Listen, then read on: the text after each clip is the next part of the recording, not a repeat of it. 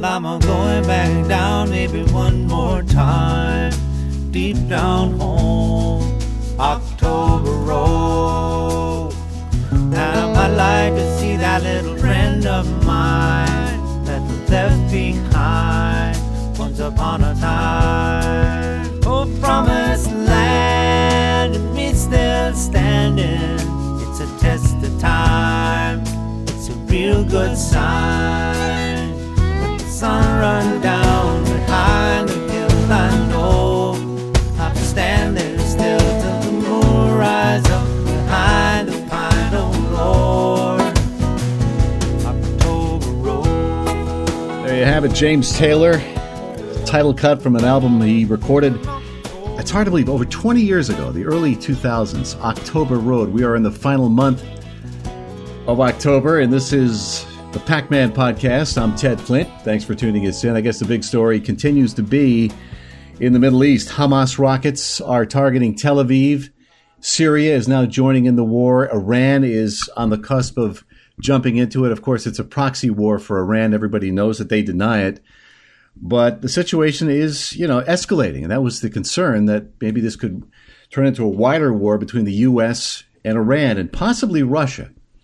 Possibly Russia. That's obviously the big fear. But Syria is now involved. And Syria, of course, is a Russian, I would say, proxy at, the, at this point. But, you know, Anthony Blinken, our Secretary of State, is warning that we will defend Israel. Yeah, well, let's hope so. Let's hope so, because we know what the Bible says about those who curse Israel. They shall be cursed. Those who bless Israel shall be blessed. And I think that's what's going on here. It's not about land. It's this this battle between Palestine and uh, the Jews has been going on for thousands of years. It goes back again to Genesis. This goes back thousands of years. It's, you know, Abraham and his two sons, Isaac and Ishmael. And uh, Isaac was born of the promise. And uh, Ishmael was not. Ishmael, the father of, of a great nation, as God said he would be the father of a great nation, but he was not born of the promise. I think that's where a lot of this stems. That's and the fact that Palis, the Palestinians and, and the Jews, obviously, are all Semitic. So it's a very complicated situation. But, I mean, in this country, we have uh, these leftists. I mean, these Free Palestine rallies being held around the country, one in Dearborn, Michigan, this week, in Detroit. You know, chants for the destruction of Israel. They're cheering for Hamas. fourteen hundred Israelis were killed initially in the first attacks. I mean, this, you know, there is a nexus. And I wrote about this in my latest column in the PAC perspective up on the B M G Network. There is a nexus between the communist left and radical Islam. And it's decades old. There have been other books written about it, one by David Horowitz. And uh, I can't think of the name of the book right now, but I mean, this they're working in tandem because they have a common enemy, the West, the United States, and Israel. They hate Israel. Hamas does not want a two-state solution. And these leftist organizations on college campuses in particular, these people have infiltrated our country. We're being attacked from within. A Columbia University professor this week called the Hamas attack awesome. A Cornell history professor called the Hamas terrorist attacks exhilarating and exciting. These are the people teaching our, our young, and these are elite universities, obviously. But there is uh, and it's these Students for Justice in Palestine. That's another group, which is basically Hamas on campus. And the S J P was created to be Hamas on campus, and they're working in tandem with the Muslim Brotherhood proxy, the Muslim Students Association, or the M S A.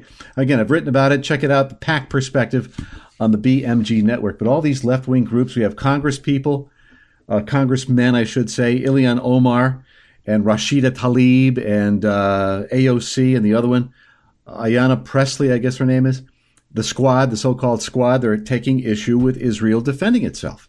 Omar broke into a fit of rage last week. And she aimed her ire at, at President Biden and the leadership for supporting Israel. You may remember she infamously called the nine eleven attacks an event where some people did something. Yeah, they did something. Radical Islamists killed three thousand Americans on nine eleven.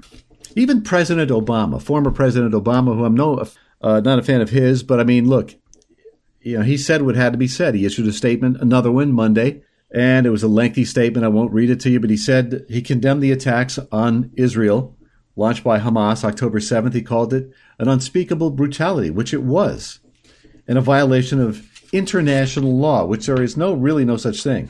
It doesn't exist. If it does, it, it exists not to recognize Israel, because the world hates Israel. And we need to do whatever we have to to protect Israel. I don't think it needs protecting. I think Israel's got somebody a lot greater in its corner. But, it, you know, if they need America's assistance, obviously we, we, we got to be there. Even Biden recognizes that.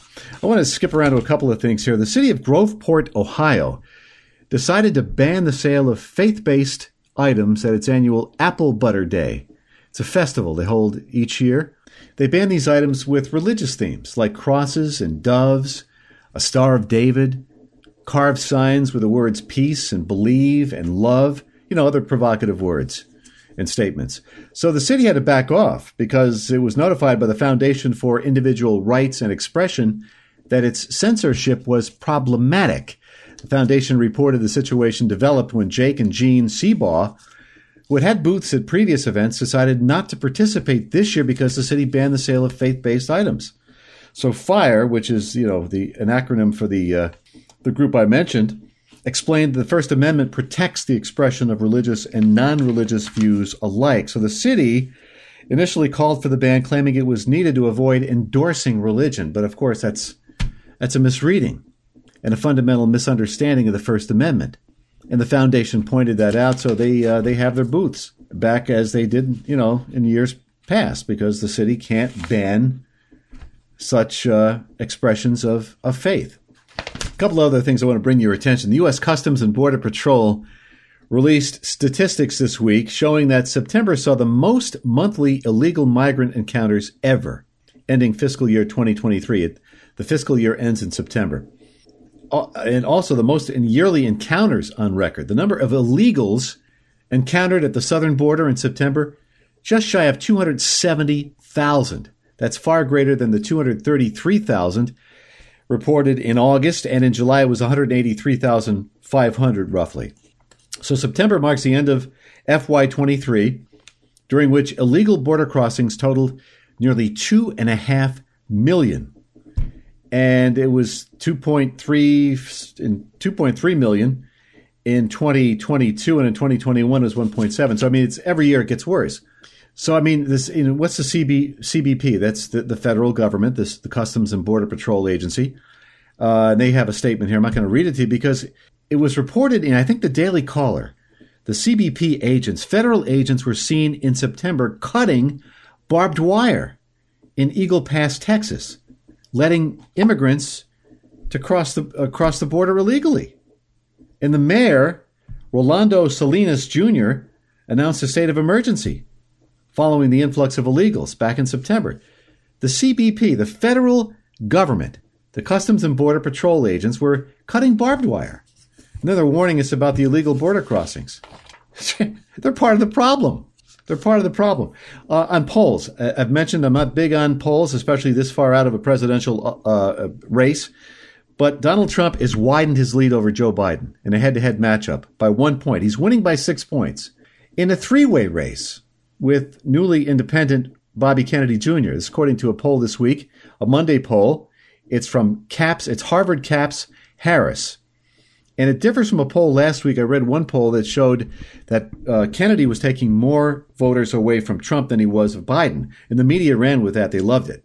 But this poll says Trump, even in a three-way race, is widening his lead. Trump is beating Biden forty-six to forty-one, fourteen percent undecided. They're brain dead, obviously, which is up from forty-four forty in September, according to this uh, Harvard Caps Harris survey.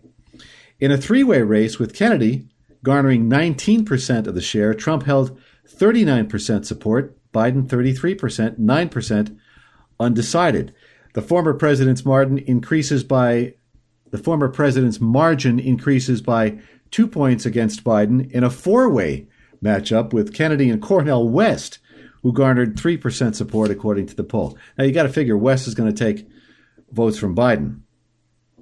So Trump is in a three-way race, a three or and a four-way race. Trump is leading the field among independent voters, thirty-nine percent, thirty-one percent and thirty-one percent respectively over Biden and Kennedy. So, so Trump is winning among independents, the all-important independent uh, voting blocs. And that's, that's I, you know, as far as nine percent being undecided in a three-way race, I mean, what are they? They're not thinking. They're, they're, they're clueless. How can you be undecided at this point?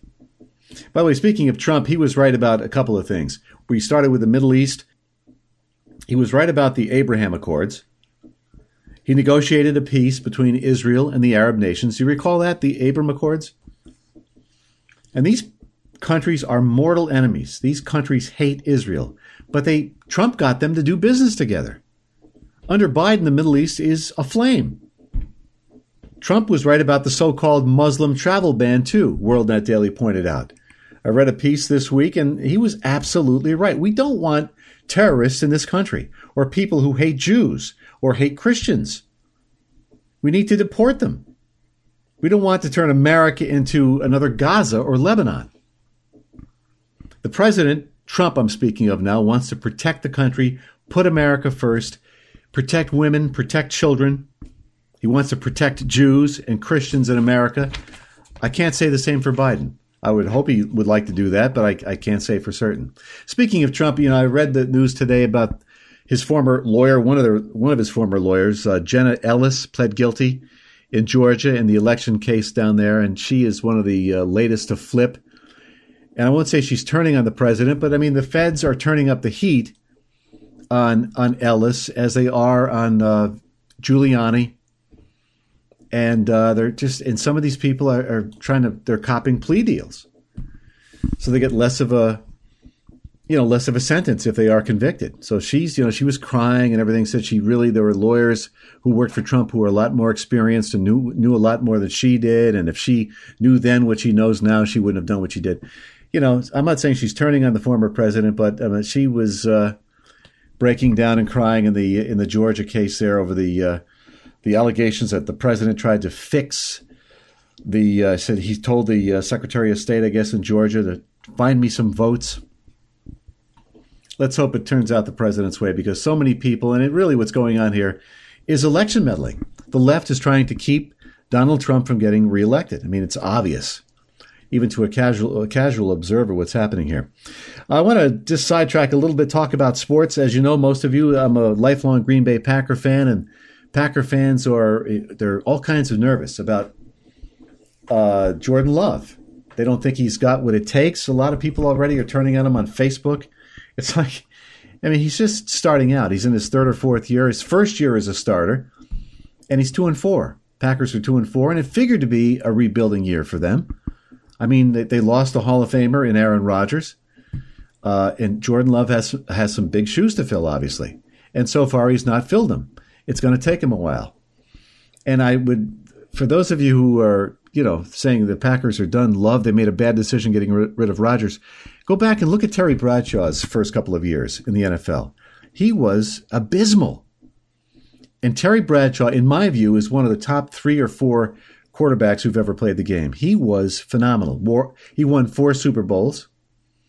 And I, I can say that he was a great quarterback because I couldn't stand Pittsburgh during the seventies, but they were just unbeatable.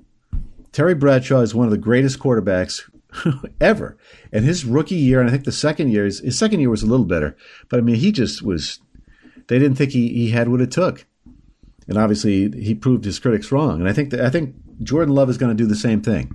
Packers have a lot of injuries. They lost three more players uh, this weekend in the loss to Denver at Mile High. They lost nineteen seventeen. But, you know, it's going to be a rebuilding year. The oldest receiver, I think, is Dobbs. He's twenty-four. The rest of these kids are twenty-two, twenty-three years old. It's going to take a year or two or maybe three for them to gel with Love. And uh, and they need to get Aaron Jones back in the fold. He's been injured. And it's it's tons of injuries. But, you know, every every team is is faced with injuries, and you have to find the necessary people to fill in and get the job done. That's all.